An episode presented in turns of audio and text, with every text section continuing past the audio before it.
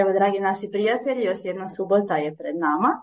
Vrijeme je za kavicu u našem medicinskom kafiću Med Cafe s kojim ste se već vjerojatno i upoznali.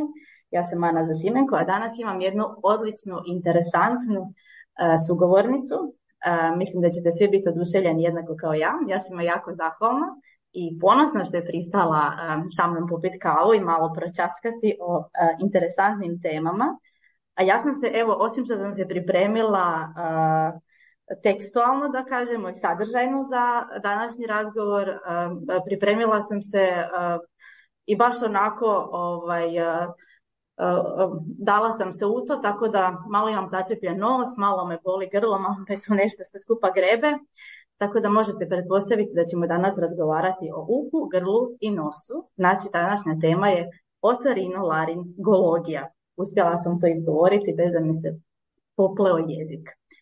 E, naša draga a, gošća, nije gošća, nego moja prijateljica, je prije svega moja prijateljica iz studentskih dana, e, zajedno smo studirale um, i nekako nas je život naveo na to da smo i zajedno u istoj ustanovi opće bolnici Virovitica počeli stažirati i nastavili raditi.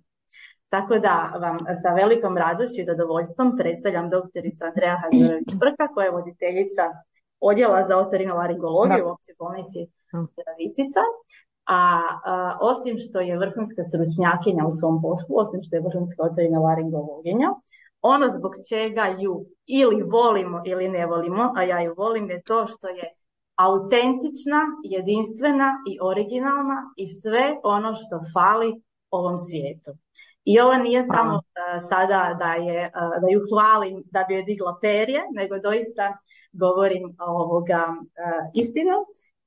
I Andreja je oduvijek bila takva i oduvijek je ostala svoja. I zato je ljudi vole ili ne vole, jel? A ja Hvala ti. Ja mogu sad ja pričati? pa evo, dobar dan svima. Doktorica ja Andreja Kožurović Prka, izvoli. E, a, ovaj, pa da, evo ništa, pozdravljam publiku koja će slušati, mnogi od njih e, možda i znaju za mene, ne znam dok će dosegnuti ovaj video, možda će tu biti neki ljudi koji su nekad bili moji pacijenti, neki koji čisto zainteresirani za medicinu ili za ovaj, u stvari naš podcast koji radimo, odnosno koji Ana osmislila. I evo, nadam se da ćemo naučiti nešto novo, malo podignuti razinu svijesti ljudima, da se znaju sami pomoć, da ne trče za svaku stvar doktoru ako je to nešto što je vrlo rješivo, odnosno da ćemo im ipak sa ovim nekakvim materijalom koji je osim što je i zabavan i prvenstveno edukativan, omogućiti da bolje razumiju neke stvari i u principu ih educirati da se sebi i svojim najbližima mogu pomoći na neki način. Evo. Tako. I uvijek samo, ne, ne samo pouzdanje, nego e, povjerenje u zapravo nekako liječnike i u to da su i oni sami sposobni riješiti neke stvari, da nije nužno e, uvijek trčati liječniku za neke stvari koje, eto, možda se uplaše, a bezrazložno. A i ujedno da smo i mi samo ljudi koji smo i zabavni, jel tako? Tako je, mi smo obični ljudi. Da. da. E tako, s obzirom da Andreja voli izazove, ja ću postaviti prvo pitanje najteže, a onda će sve biti lakše. Znači, već sam e, izgovorila i uh, riječ otorinolaringologija ili otorinolaringologinja se često spominje u križaljkama nekakvim jezikolonkama i tako dalje. Um, a mene zapravo malo zaintrigiralo i dok sam se pripremala i ovome razmišljala, sam se zapitala, čekaj, čekaj, neka tamo davno neko je dijelio tu medicinu pa rekao, ajde ti za oko budi oftalmolog, ti budi citolog, ti budi patolog, uh, ne znam, ti budi kardiolog i tako dalje. I svi se nešto podijeliše na, na po jedan organ, eventualno, ajmo reći dva, uh, pa onda još neke specijalnosti i tako dalje. Da, nekako da. tu dođoše do glave i o, o, gledaju šta imamo nos, imamo uho, imamo grlo, pa di ćemo, šta ćemo, ništa, ajmo mi to sve u džuture, pa nek bude otorinolaringolog, pa nek se oni bakću s tim. Jel, jel to tako ovoga, da kažem, a, a, prozaično ili doista postoji neka anatomsko-fiziološka podloga da ima smisla da su uho, grlo i nos na neki način spojeni i da e, postoji specijalist baš za uho, grlo i nos? Pa da, ovak iz mojih nekakvih saznanja i to smo ipak e, tijekom edukacije na specijalizaciji smo i inako učili, ne sad ne znam kakve detalje, ali morao si znati nekakve osnove o struci u kojoj jesi, što mislim da je sasvim korektno. U principu, koliko sam ja shvatila, to je zaista krenulo prozaično, naime razvijala su se i otologija, rinologija i laringologija potpuno odvojene, ovisno o tome koji su e, tadašnji, ajmo reći, vodeći stručnjaci, ljudi koji su bili, koji su se interesirali u te organe uopće, s čime su zapravo zanimali. Jel? Međutim, negdje u 20. stoljeću je zapravo došlo do integracije sva tri ta sustava i zapravo je nastala otorinolaringologija. Ali da, inicijalno je bilo podijeljeno, e, međutim, poslije se shvatila ta, što je Ana rekla, fiziološko anatomska nekakva povezanost koja doista i postoji i stoga je to sad jedna od stvari struka. Iako moram reći da se na mnogim stvarima, odnosno mnogim tim poljima kojim se bavi otorinolaringologija poklapamo sa dosta struka, pa tu zna biti nekad i nekakvih nesuglasica, poput recimo oftalmologije, poput maksilofacijalne kirurgije, oralne kirurgije, ali dobro, manje više mi to nekako, kak bi rekla, usput riješimo, ne? Kad imamo tako je preklapanja neka. Pa. Iako i u otorinolaringologiji postoji jako puno subspecijalnosti, je li audiolozi i tako dalje, ne znam, to mi se probala na pamet, ali generalno jedna zajednička ta struka je otorinolaringologija, je li tako? Da. E dobro, sad smo udarili te neke temelje i evo u ljetu smo uh, vanje, ne znam, 30 i nešto stupnjeva i tako dalje. Meni je prva uvijek asocijacija na ljeto i uho, evo počet ćemo malo priču o uhu ono, dođeš na plažu ili jezero, bazen, nevažno, i uvijek vidiš nekog tamo ovoga dječaka ili ženu ne, kak ide, ide iz mora, iskače na jednoj nozi, pa na lijevoj, pa na desnoj, pa maše glavom, ono ko oni psići što se ljuljaju u autu. Zašto? Zato što im ušla voda u uho i pokušava izbaciti tu vodu iz uha jer, jer im smeta, jel? Šta je s tom vodom u uhu? Zašto ta voda toliko voli uho? Kako uđe i kako se uopće zaglavi? i kako na koncu to iscuri van. Da, to je a u neku ruku i zanimljivo, ali u biti meni je najzanimljivije to što, uh, da, ajde krenut ću ovako. Znači mi znamo kad dođe ljeto da su to obavezno nekakve upale uha, ali moram napomenuti jer to mnogim ljudima nije jasno zato što naravno ne poznaju anatomiju samog uha.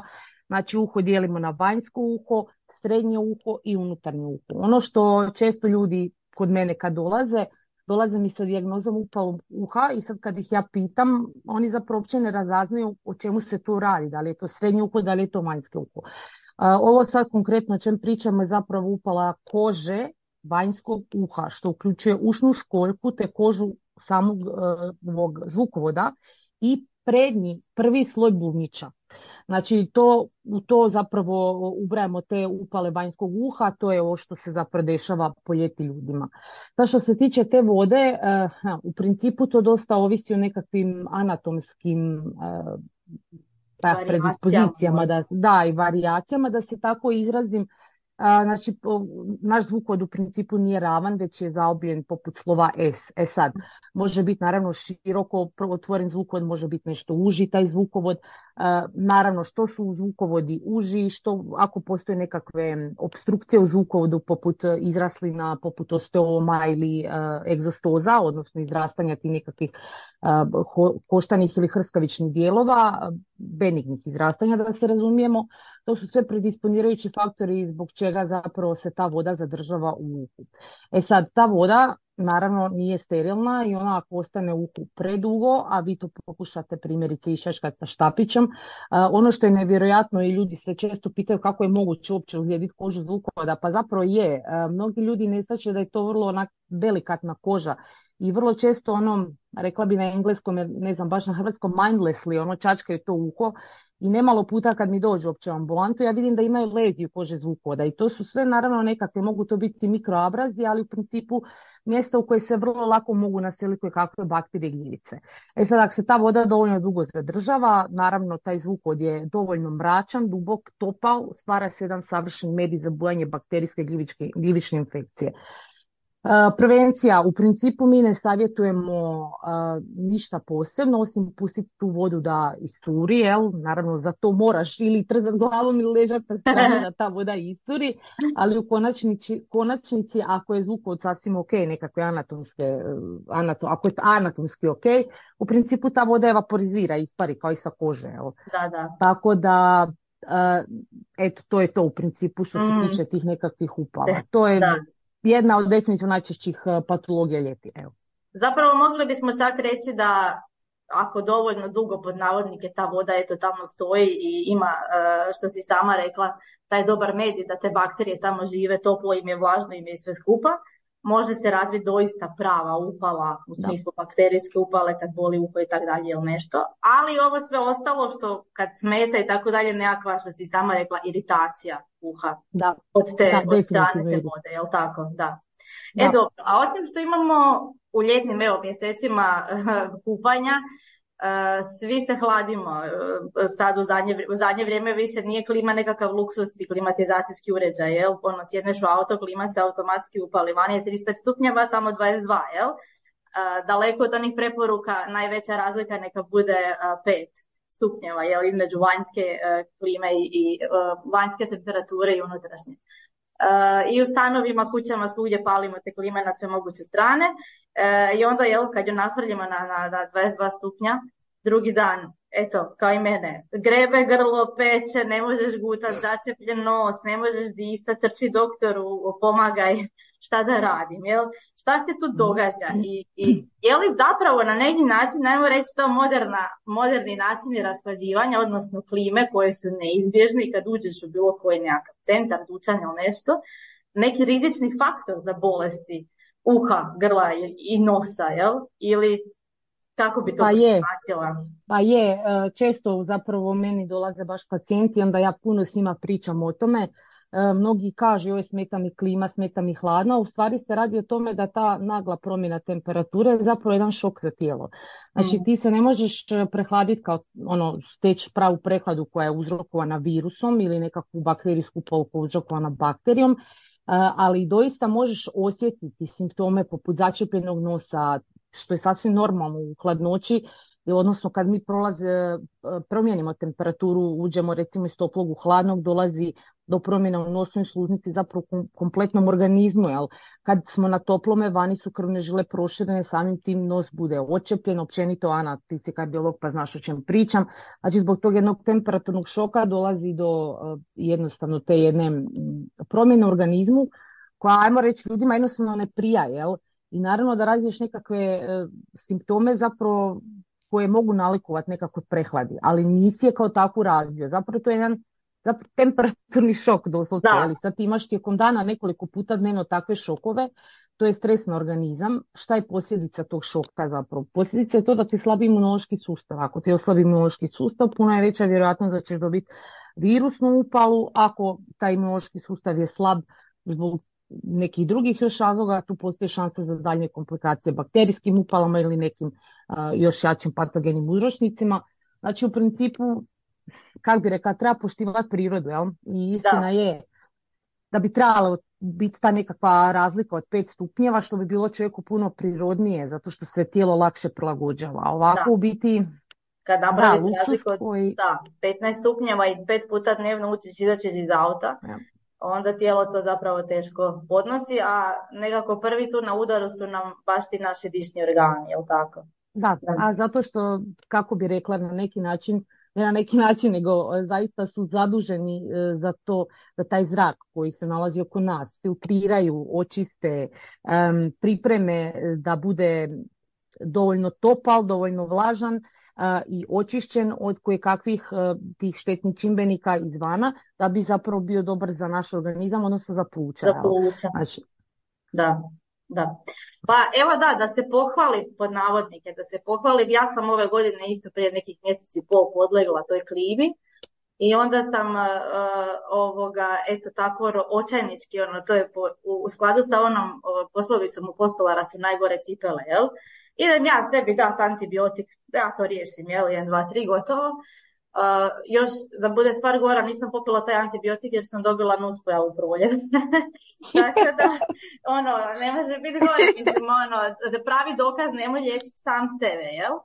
I da, zašto to sve spominjem? Uh, zlouporaba zapravo antibiotika, možda je malo grubo zvuči, ali mislim da evo prije dva, tri tjedna kada sam razgovarala sa našom doktoricom Špeh, koja je nefrolog, uh, mislim da ti nekakve infekcije ne moraju biti sve nužno bakterijske, nisu nužno bakterijske. Uh, urinarnog trakta i gornjih dišnih puteva su nekakvi najčešći zloupotrebljavači tih antibiotika, čega postajemo sve više i više svjesni. A zašto? Nažalost, jer se dovodimo u situacije da kad čovjek je doista bolestan, kad neka, ajmo reći tako, jako zločesta bakterija hara organizmom, dovede ga do sepse, do intenzivne uh, njege i tako dalje, ti u principu ne možeš ga više čim liječiti jer je on tim korištenjem svih tih antibiotika do sada uh, ostvario nekakvu otpornost na sve živo i onda si ono zapravo stojiš vezanih ruku i gledaš to kako i dalje. Jel? Kako zapravo se ti hrvaš na neki način s tim zahtjevima za antibioticima koji ljudi na neki način doživljavaju kao ono, kao samo poslugu. Evo, došla sam, idem si zabrati neki klavacin, pa možda su mame, pa šta ja znam, ovo, i ovo isto zgodan, možemo i taj, ono, pa već kad se nudi da, da probam, jel? Da, da, jel ima zapravo tih zahtjeva, jel ti dolaze ono kao, da, meni treba antibiotik, ja znam da se ja neću mm. izliječiti bez antibiotika, ili ipak nekako uspiješ reći, dobro, da, imate problem uh, koji za sad ne zahtjeva antibiotik, probat ćemo sa tom, tom i tom terapijom, pa ćemo vidjeti za 5-6 dana, uvijek se može nešto promijeniti, možda ćemo morati uvesti antibiotik, ali sada nećemo, jel? Kako da. to funkcionira zapravo? Pa u principu zapravo da, vrlo često ljudi dolaze sa namjerom koju pokušavaju izrealizirati. Da, znači, da, ja iskamčit, da kažemo, iskamčit, ja? Da, doslovno iskamčat, da. Ali ja nekako isprva, ono dok sam bila mlađa i radila, naravno uvijek ti prepoznaš tu namjeru iz konteksta, pričaš s ljudima, ali tako dalje, skupljaš podatke o njima da bi mogao dalje zaključivati šta se tu dešava ili šta je u pitanju, jel? međutim, mislim da je prije svega bitno radno iskustvo i stvaranje jednog čvrstog stava. Jer, kako bi rekla, ljudi nemaju dovoljno znanja da, da shvate šta su posljedice, kakve su posljedice ako mi zaista istrpimo sve naše terapijske opcije i zapravo upropastimo i zaista to nije opće gruba riječ, to je zaista za mene osobno jedna sasvim slobodna riječ da, da, je, da su antibiotici kao takvi zloupotrebljeni, jesu. Um, ja se tome odhrvavam sada zapravo samo jednim dobrim čvrstim stavom i razgovorom, razgovorom sa ljudima. To su ponajprije roditelji djece zato što mi jako dobro znamo da većina nekakvih prehlada, upala grla, odnosno, ajmo reći preciznije simptome ću reći, recimo dođe mi dijete sa rinoreom, boli ga grlo, a nekakva tupa bol žali se na uho. I dijete ima zapravo kataralične nekakve e, promjene na sluznicama, ti vidiš dijete tu nos curi. Ono što ja uvijek pitam... u narodu ono prehlada, jel? Mislim, tako je. Kao, jel? Nije... Da.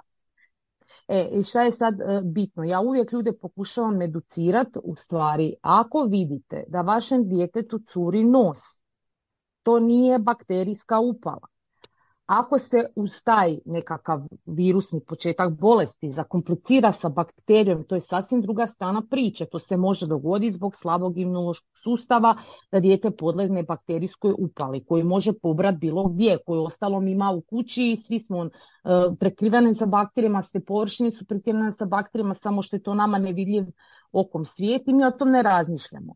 Ali ono što ja, eto, kažem, radim, pokušavam ljude educirati da shvate da je 70 do 80% grlobolja, curenja nosa u stvari virusnog podrijetla, isto tako zahtijevam da rade e, laboratorijsku obradu zato što je to u principu dokaz da li imaš ili nemaš bakterijsku upalu. Zapravo, ajde neću reći da je 100%, ali nekako generalno sada ne podcjenjujemo ove ljude koji imaju ne znam, stariju populaciju ili bebe, ali to je drugi par opanaka, jel, sa nekakvim alergičnim imunološkim sustavima i tako dalje ali recimo nekako generalno pravilo jest da ti u krvnoj slici možeš vidjeti razliku između bakterijske i naravno virusne upale. I onda se prema tome vodiš. Mislim, meni nemalo puta dolaze posebice djeca A moram to napomenuti, e, možda će se neki roditelji ako ikad dođe do njih ovaj podcast ili budu slušali i uvrijediti, ali nije mi to namjera. u biti roditelji imaju problem s time što ne znaju trpiti i podnositi bolest djeteta. Znači mi u struci trpimo, odnosno kako bi rekla, prihvaćamo do osam virusnih infekcija godišnje pod normom. A šta to zapravo realno izgleda za roditelje? Pa to za njih izgleda da je dijete cjelogodinu bolesno. Jel?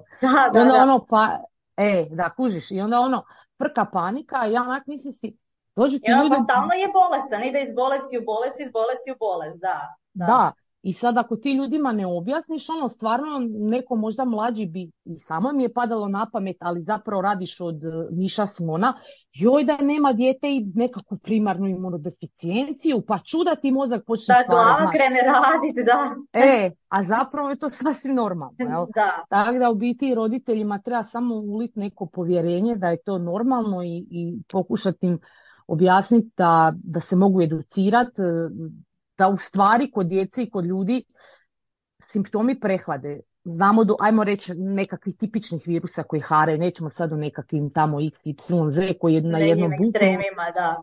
Da. znači, recimo nekih dva tjedna budu od samog perioda jel, prodroma, pa ide aktivna faza bolesti, ide rekonvalescencija. Ali rekonvalescencija, i što je najčešće jedan od simptoma, može trajati jako dugo, posebice za kašalj do dva e. mjeseca. Onda ti kad to kažeš ljudima, ono, oni su preneraženi. Ali da, to ti zapravo, i to ti zapravo hoće reći da dijete zapravo stalno bolesno. Nije, nego organizam se nije oporavio. Da.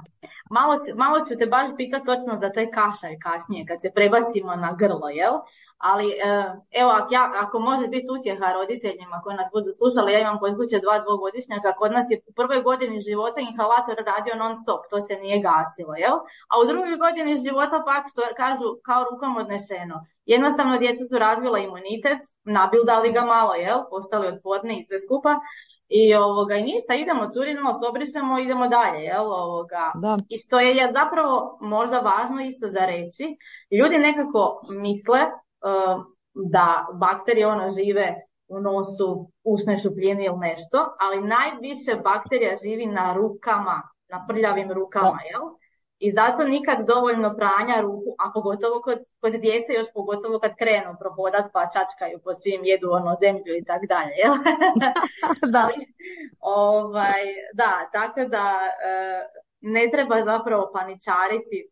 Naravno kad su nekakve tamo visoke temperature, kad vidiš da ti dijete malaksalo i nikako, to je druga priča, jel? Ali ovo sama rekla viroze, to je sve, sve podnošljivo. Dobro, E, imamo još jedan ušni problem koji je onako um, dosta čest, mislim da nema onoga ko se nije sreo s tim, pogotovo ako je radio u obiteljskoj medicini, cerumen ili ti ušni vosak, jel, kak ljudi to vole reći, jel?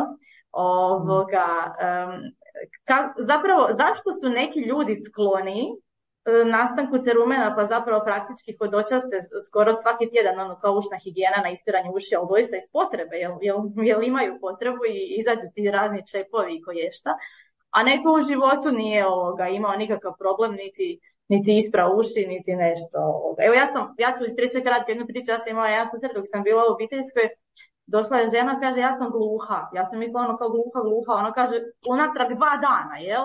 Da. Mislim, Bože sveti, pa kako može biti ono gluha unatrag dva dana, već si se ono najgore dijagnoze neke prolaze kroz glavu, ono nešto ovoga sa neurološki i tak dalje. Pa rekao, ništa, ja se malo sabrala, ništa, rekao, idemo mi korak po korak, pogledati uho i sve. Stavila ja otosko, pa tamo ono cerumenčina, mislim da bi student eh, koji nikad u životu nije vidio cerumen, znao da je cerumen, jel?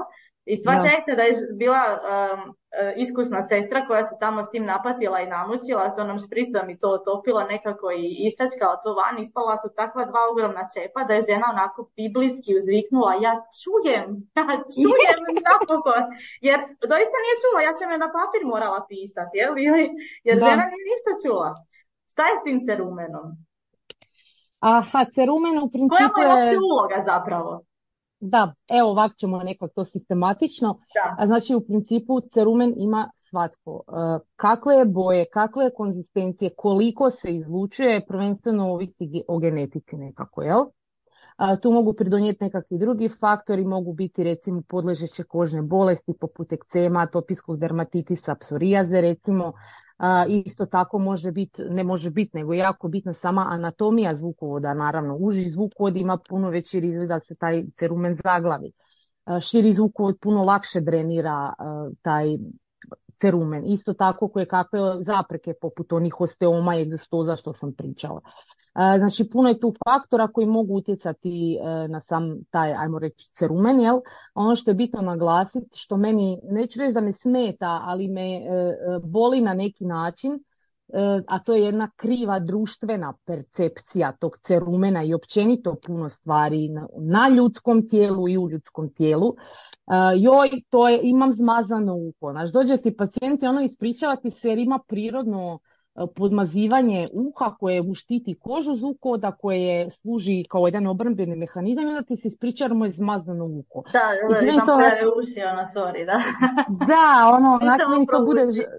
Da, bude mi baš žao, znaš, pa zato što to, to, to, totalno jedna kriva percepcija nečeg što je sasvim prirodno i normalno. Tako je, da. A, što se tiče samog cerumena, interesantno je zapravo to koliko ta genetika ima ulogu, ono i meni samo kad gledam, ono stvarno imaš od praktički crniko ugalj do svjetlo žutih boje bijele kave, ne, konzistencije poput uh, poluotopljene svijeće do suhih mrvica, čudesa, mislim, stvarno je interesantno kad da gledaš generalno, pa da.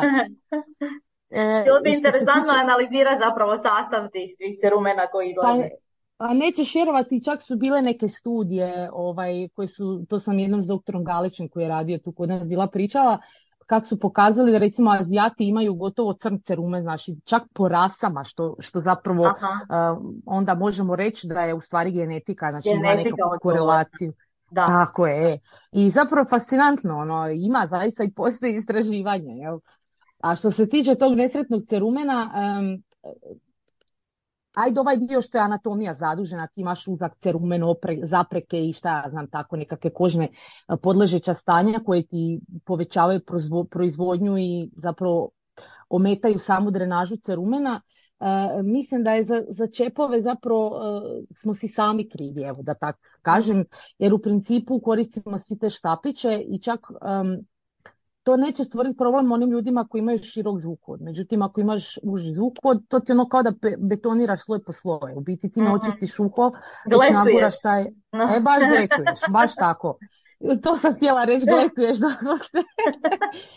I onda ti dođe ljudi sa tako zapečenim tim voskom da mi nekad stvarno ne možemo isto isprat kužiš, niti ono suhom toaletom sa pod nekakvim kontrolom oka sa ovim fataljčicama, bude neka stvarno jako teško. Evo. Teško, Ali u principu je najbolja, kako bi rekla, higijena i, i da riješi taj cerumen ljudima koji imaju te neke probleme, e, da primjerice za svakog tuširanja koriste, ne znam, acerumen, vaksol, otiko, nešto takvih preparata koji će rastapati cerumen, ne vodiko peroksid ni za Boga i nadam se da će to doći makar mladim kolegama opće praksi do uha zato što je vodikov peroksid izuzetno agresivan, a to možeš vidjeti ako staviš na golu ranu pa ćeš vidjeti kak je to krasan osjećaj. mm E, i kad ti sad na takvu žestoku upa uhu staviš taj vodikov peroksid, on ti napravi još veći problem u principu. Da. Tako da ne vodikov peroksid, ako je to ikako moguće. Ima on svoju svrhu, ali više ne u ovom kontekstu. I to ti je to, u biti treba to uhu pustiti na miru. Evo. Da, Evo, spomenula si štapiće za uši, je interesantno. Sad ne znam jel su sretni ili nesretni, svi ih imamo uh, doma. I ja nekad se pitam, spomenuli smo i zvukovoda, anatomiju zvukova. Meni trebalo evo do unazad par godina, znači 30 i više godina da se naučim da mi je očita anatomija jednog zvukovoda malo drugačija, jer svaki put me kad idem s tim štapićem boli pa lijevo pa desno i tako dalje. Tek sam se sada naučila onako uz, uz tijenku te kože to kojim putem uh, očistiti uho. Zapravo, um, je li štapić za uši uh, korisniji kao čistač fuga u kupaonici, da tako kažem, ili doista štapić za uši ima svrhu u čišćenju ušiju, uh, ili nam može napraviti više štete nego koristi. Ili jednostavno trebamo naučiti ga ispravno koristiti. I, i, I šta je, znači, uopće, koliko često je nekako, mislim naravno da je to individualno, potrebno čistiti uši i na koji način. Znači štapićima ili bez štapića je dovoljno nekako obrisati taj zvukov nekom gazom i tako, odnosno vanjski dio ušne školjke i tako, jel? Da, znam da je to sad ono velika pompa bila oko tih štapića, što i oko zagađenja zemlje i bla bla bla. Ali Sad su svi papirnati, odnosno kartonski, jel? Da, da, a što se tiče ušiju, um, ha gle, ja iskreno ne bih rekla da su oni zli, znaš, mm štapići. E, prije bi onako racionalno rekla da je promoš ljudi ne znaju koristiti štapiće, e, budu e, pregrubi. Um, ja im onda savjetujem... zapravo to, jel? Da. da, ja im savjetujem ako će ga i koristiti, onda nek navlaže taj, tu vaticu. Ipak ćeš ti nju razmekšati na neki način uh pa i da, da budu jako fokusirani, da osjećaju svoje tijelo kad čiste to uho, a ne da ga čistiš automatski i naravno da, da zabolite. Zaboli svakog, kak bi rekao, zamisliš te na trenutak da čačkaš uho i nastane ti bela, jel? da, da, da, da. E, tako da ja ih ne bi izbacila iz uporabe, ali problem je u tome što mnogi ljudi ne znaju pravilno čistiti te uši da sami sebe ne ozlijede. Da. Da, da, I tako da ja u principu savjetujem ljudima da ono, ako baš moraju, možete koristiti štapić, ali najbolje poslije tuširanja sam pokupe vodu. Da. Isto tako, da, isto to i za bebe. I e, e da, što je bilo... djecom? Djeca imaju taj neki onaj zaštitni štapić i sve su onaj, e, e, da im se ne ozlijedi i sve, ali budimo realni, mm. mislim ja dok, evo konkretno ja gledam svoju djecu, ja dok iz pižame obučem čovječe, to je krvavi boj, jel? A kamo li onda kad je išla čisti tuši, pa to bi tek bila i vriska i ne znam šta sve, najviše bi im napravila vjerojatno nekakve štete kad bi tam išla silom gurat taj štapić u uho. Radi ovako, ako ima malo žutoga, pobrišemo i kad se tuširaju, ostalom to se nekako ispere i kraj priča, Bože dragi, ako bude neki problem, onda uh, ćemo to rješavati, jel? Par je to neki, je, li to moj krivi stav možda? Ili ne, nije ti krivi stav. Nije ti krivi stav, uh, zato što puno puta mi dolaze roditelji koji idu naravno s dobrom namjerom to očisti tuho Međutim, upravo to se dešava, djeca se bore i tako dalje i onda roditelji ono ozljed dijete i onda ono, je li oštećen bubnjić, je li samo lezija kože zvukovoda. E, u biti ono što meni bude najviše žal kad gledam roditelje da od, tad osjećaju veliku grižnju savjesti. Znaš, da, ono, ozlijedio sam svoje dijete. Da, da. I onda ja njima kažem, rađe nemojte, pustite. Ako ima dijete puno cerumene stvara se, uzmite taj otikon koji je baš ono kao za djecu na biljnoj bazi i stvarno je naj, najviše mu dominira češnjak u miricu, rastapa cerumen. a što se tiče tih štapića, mislim, znaš šta, meni su oni više niš koristi nego što su koristi, jer ti u mm. principu s tom zaštitom ti ne možeš ići preduboko, ali ti ne možeš ni očistiti tako mali zvuk od. Onda sam zapravo taj rumena guravaš uho. Bolje ga pustiti na mir. Opet gletuješ, odnosno tamo. Da, je. baš gletuješ. Tražiš Tako bolje... E, a kad smo kod cerumena i kod, to, kod toga ne, neminovne ne možemo izbjeći e, spomenuti e, tu takozvanu narodnu medicinu. Ljudi jako vole gurat svašta i uši i u nos i ona nekako ide za grlo kadulja, grgljaj kadulju, za nos pari se kamilicom, a uho, brate mili, ja ne znam šta sve treba nagurati. Em čuvarkuća, em oni tuljci što, što stavi pa leži, pa to gori na glavi, ovaj, pa gledaš je, jel, jel će mu to goriti, šta je sad, pa kaže onda vidi, vidi koliko izašlo, pa ti pokazuje šta se izvuklo. E, a, malo nam zapravo reci, jel ta narodna medicina istina ili mit? I što s tim? A znaš šta, nije sve mit, međutim problem je kriva primjena i problem je način na koji se, pa zapravo na koji se to ljudima, ajmo reći, prenosi s koljena na koljeno. Znači, činjenica je da su mnogi lijekovi, što i ti ja znamo i učili smo to na faksu, proizvedeni od biljaka, koji u, jednom, u jednoj dozi su toksini, u drugoj su ljekoviti. Ali evo, konkretno sad primjerice čuvarkuća famozna, ona zaista ima ne, e, ona ima zaista nekakva dobra svojstva poput e, nekakvih svojih antioksidanca, nekakvih antibakterijskih sastojaka i tako dalje i to sve ok. Međutim, ti moraš shvatiti ako imaš upalu uha, kože, zvukovoda ili nedobog perforaciju bubnića, da ti zapravo kapaš tekućinu koja nije sterilna, koja nije pripremljena da bude korištena na način da liječi uho. Znači, možeš ti napraviti još više štete. Ti nikad ne znaš posebice ako skidaš čuvarkuću s krova majke, ti ne znaš šta je na...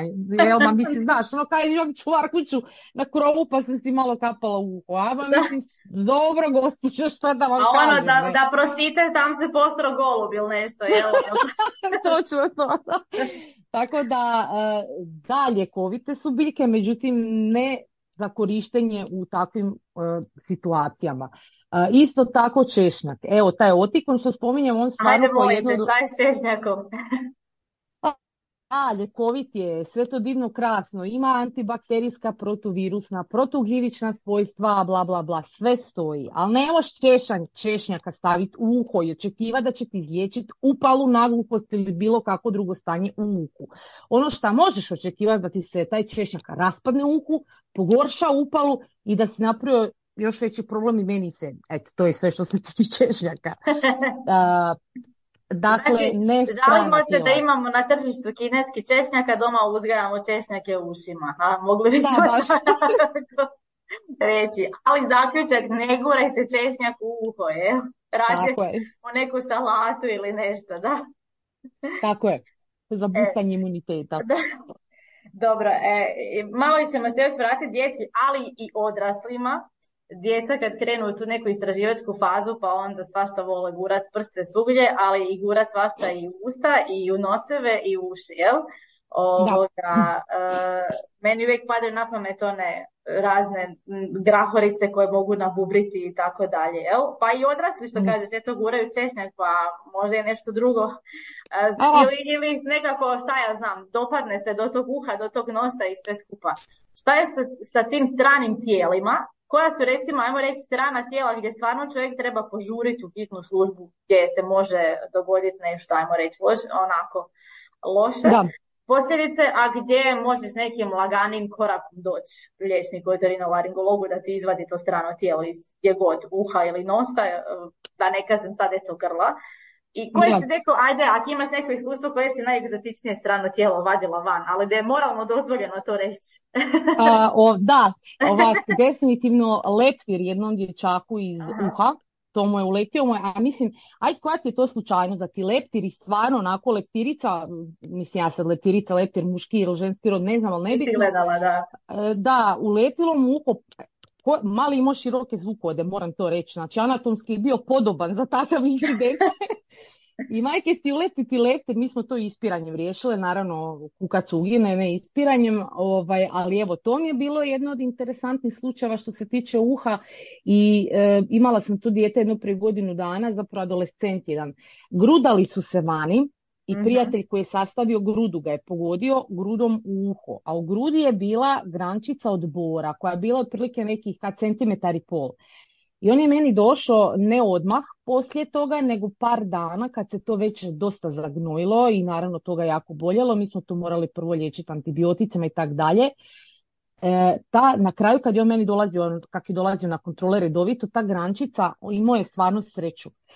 Je se bila zapiknula do bubnića, u bubnić znači, ali imao je sreću da mu nije poremetila slušne koščice. E, ja kad sam to izvadila, ja sam ostala šokirana. Iskreno nisam ni mislila, ja nisam ni vidjela kužiš tog gnoja od to, te cijele upale, da on ima grančicu u uhu, koja je u stvari uletila sa grudom.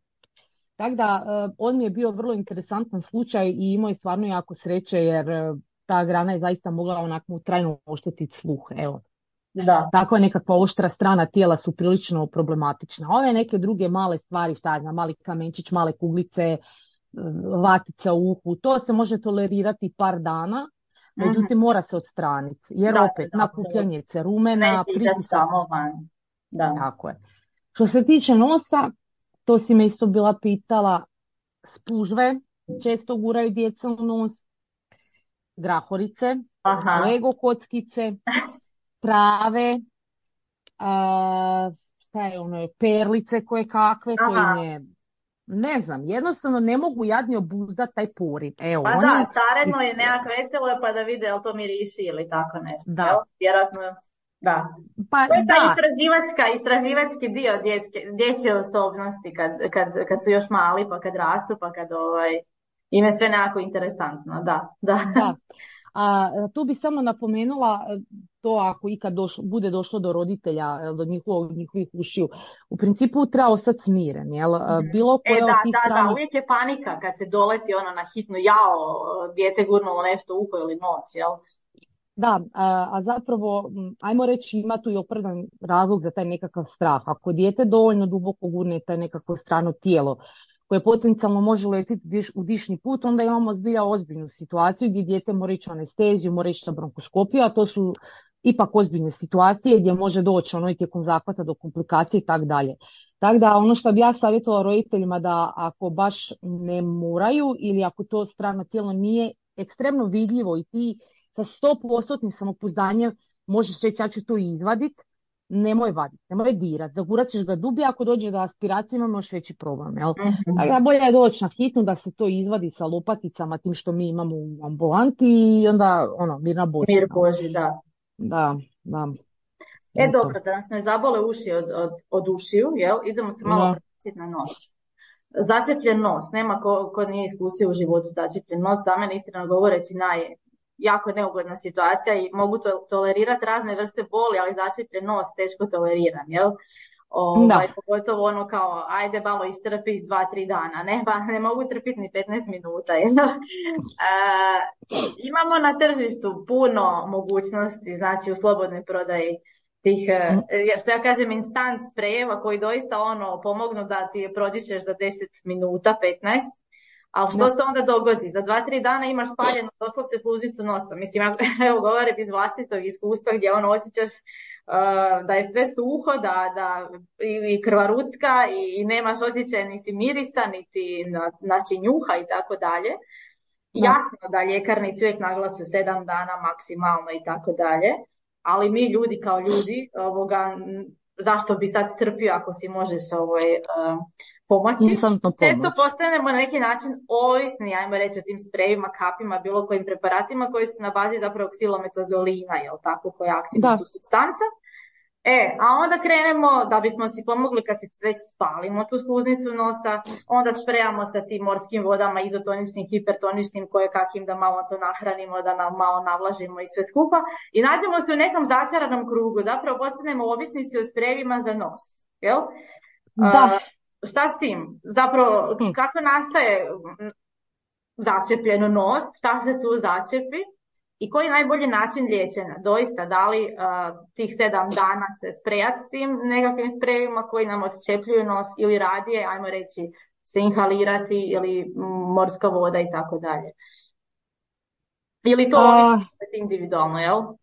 Što je pa ne bih nužno, da, upravo to sad sam te reći, ovisi o kontekstu, o situaciji, odnosno uzroku samog začepljenja nosa. Ako je uzrok nekakva prehlada, um, ajde ovak da generalno prvo kažem, jedno pravilo koje nekako ja volim ljudima govoriti, zato što mislim da je to za njih bolje. Ako ćeš i koristiti nekakav dekongestiv, Uzmi dječji dekongestiv iz razloga jer ima manju koncentraciju silometazolina i sličnih dekongestivnih tih lijekova koje se nalaze u tim spremima za nos. Znači, manja je koncentracija aktivne tvari, znači time je manji, e, manji rizik za razvoj tih nekakvih komplikacija poput suhoće noza, rinitisa, medikamentoznog krvarnje i tako dalje ljudi vole taj instant nekakav relief, jelo to čepljenje nosa, međutim problem je onaj rebound, e, to možda se sjećaš kad smo učili, rebound, deko, ovaj, rebound kongestija. Znači nama e, u principu ti dekongestiji... Znači možemo reći povratna neka kongestija kao ono buvera. Povratna, tako je, bumerang efekt i to bude još i gore. Jer u mhm. biti šta mi zapravo napravimo sa dekongestivima, to ja uvijek pacijentima pričam. E, znači nikome od nas po prirodi nije nos očepljen cijelo vrijeme. E, dakle, normalno je da tijekom dana imaš jednu nosnicu više prohodnu, drugu manje prohodnu. To se zove nosni ciklus. Znači, nosni e, to se čak ja osjećam, moram reći da sam učila o Torinu. Da, da. Znači, nosni ciklus je jedna fiziološka pojava od koje niko od nas ne može pobjeći i to je način na koji naše tijelo funkcionira. Dok jedna nosnica odmara, to je nosnica koja je začepljena, druga nosnica se aktivno radi, ona je u mhm. dekongestiji, odnosno očepljena je šta mi napravimo sa dekongestivima? Mi napravimo ono, autoput. nos bude brutalno prohodan. Ljudi se navuku, ja sad ovako pričam onak da, da, da bude blisko Zdravo ljudima. seljački da svako razumije. Tako da, je. da. E, ljudi se navuku na taj osjećaj e, lijepo prohodnog nosa, mogućeg nekakve tog lijepog disanja, budu, ta, budu oduševljeni činjenicom da mogu disati. Da. Međutim, to nije prirodno. Jel? Um, ali ono što također govorim ljudima, vrlo često ljudi koji imaju takve nekakve kronične probleme, začepljen nos, iz kojeg god razloga, evo osvrnut ću se sad tu na taj nekakav kronični rinitis, odnosno kronične upale nosa.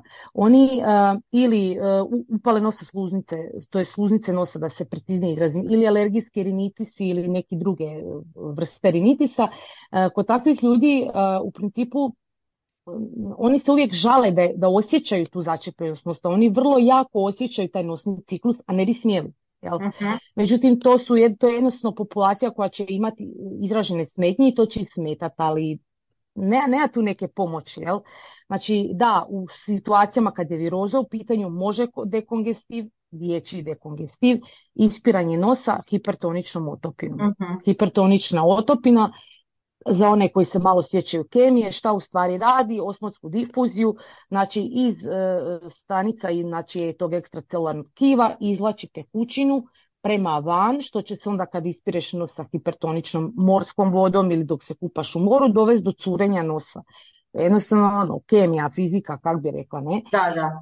Znači, dekongestivi, hipertonična otopina, inhalacija. Evo, to je za viroze.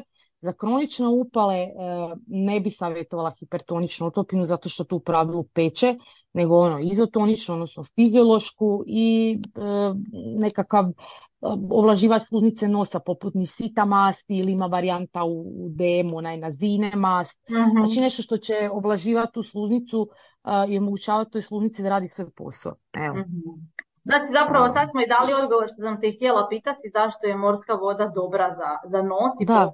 nosa i zašto kad smo na moru vidimo da svi pušu nos, eh, jel? Da, kad izlaze iz vode van, e, na način zato što je to hipertonična otopina koja djeluje, ajmo reći po principu da izvuče taj višak tekućine nekakve koja je u, u tim e, nosnim krvnim, krvnim žilicama, jeli, prostorima i zapravo napravi e, prohodnost bolju za disanje, jel?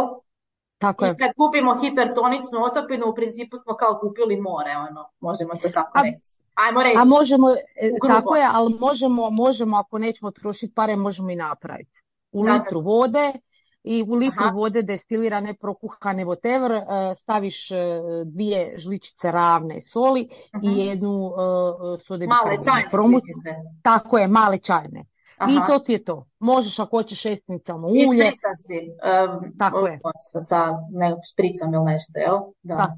Super, eto znači kućni recept, litra vode prokuhane, dvije ravne žličice čajne soli i imaš hipertoničnu otopinu, ne moraš ići ovoga, uh, trošiti novce na ove skupe pripravke, jel? Odlično. A e, danas manje više, pa ono, uh, gotovo svatko, pogotovo koji roditelj ima nekakav inhalator u kući, jel?